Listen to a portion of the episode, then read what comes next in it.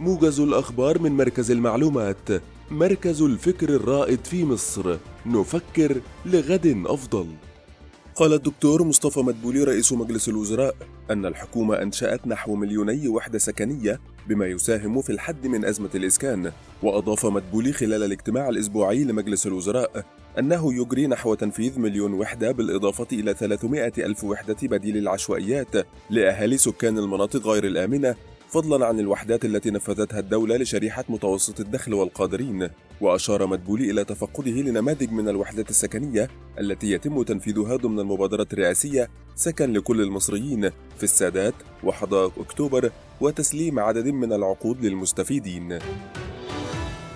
بحث محمد صلاح الدين وزير الدولة للإنتاج الحربي مع الفريق أنطونيو كونسيلفا رئيس إدارة القوات الجوية اللوجستية بإيطاليا آليات تعزيز العلاقات الثنائية من خلال فتح آفاق للتعاون المشترك. واستعرض صلاح الدين إمكانيات شركات الإنتاج الحربي وعلى رأسها المنتجات التي تشارك بها الوزارة في النسخة الثالثة من معرض إيدكس معربا عن تطلعه بمشاركة المزيد من الشركات الإيطالية بالنسخ المقبلة من المعرض خاصة في ظل ما تتميز به المنتجات العسكرية الإيطالية من تطور وتنوع. وافق مجلس الوزراء على مشروع قانون بتعديل بعض أحكام قانون الموارد المائية والري بهدف تجديد العقوبات المقررة في ضوء أحكام القانون وإضافة عقوبة الحبس التي لا تقل عن شهر ويأتي التعديل في إطار التوجيهات الصادرة باتخاذ الإجراءات اللازمة لتجريم أعمال حفر الآبار العشوائية من أجل حماية الرقعة الزراعية وتجريم الاعتداء عليها بالنظر لكونها مقوما أساسيا للاقتصاد القومي.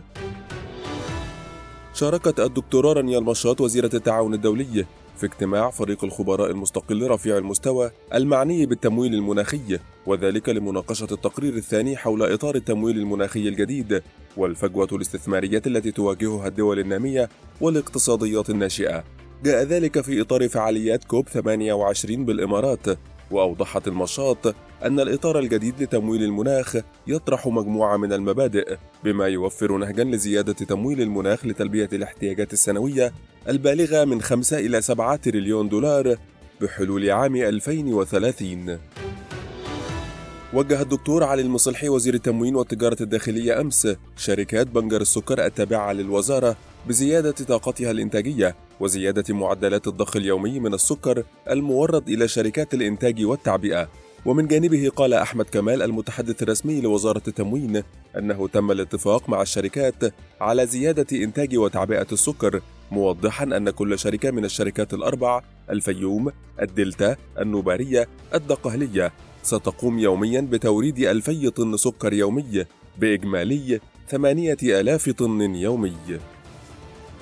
شكرا لاستماعكم موجز الأخبار من مركز المعلومات. نفكر لغد أفضل.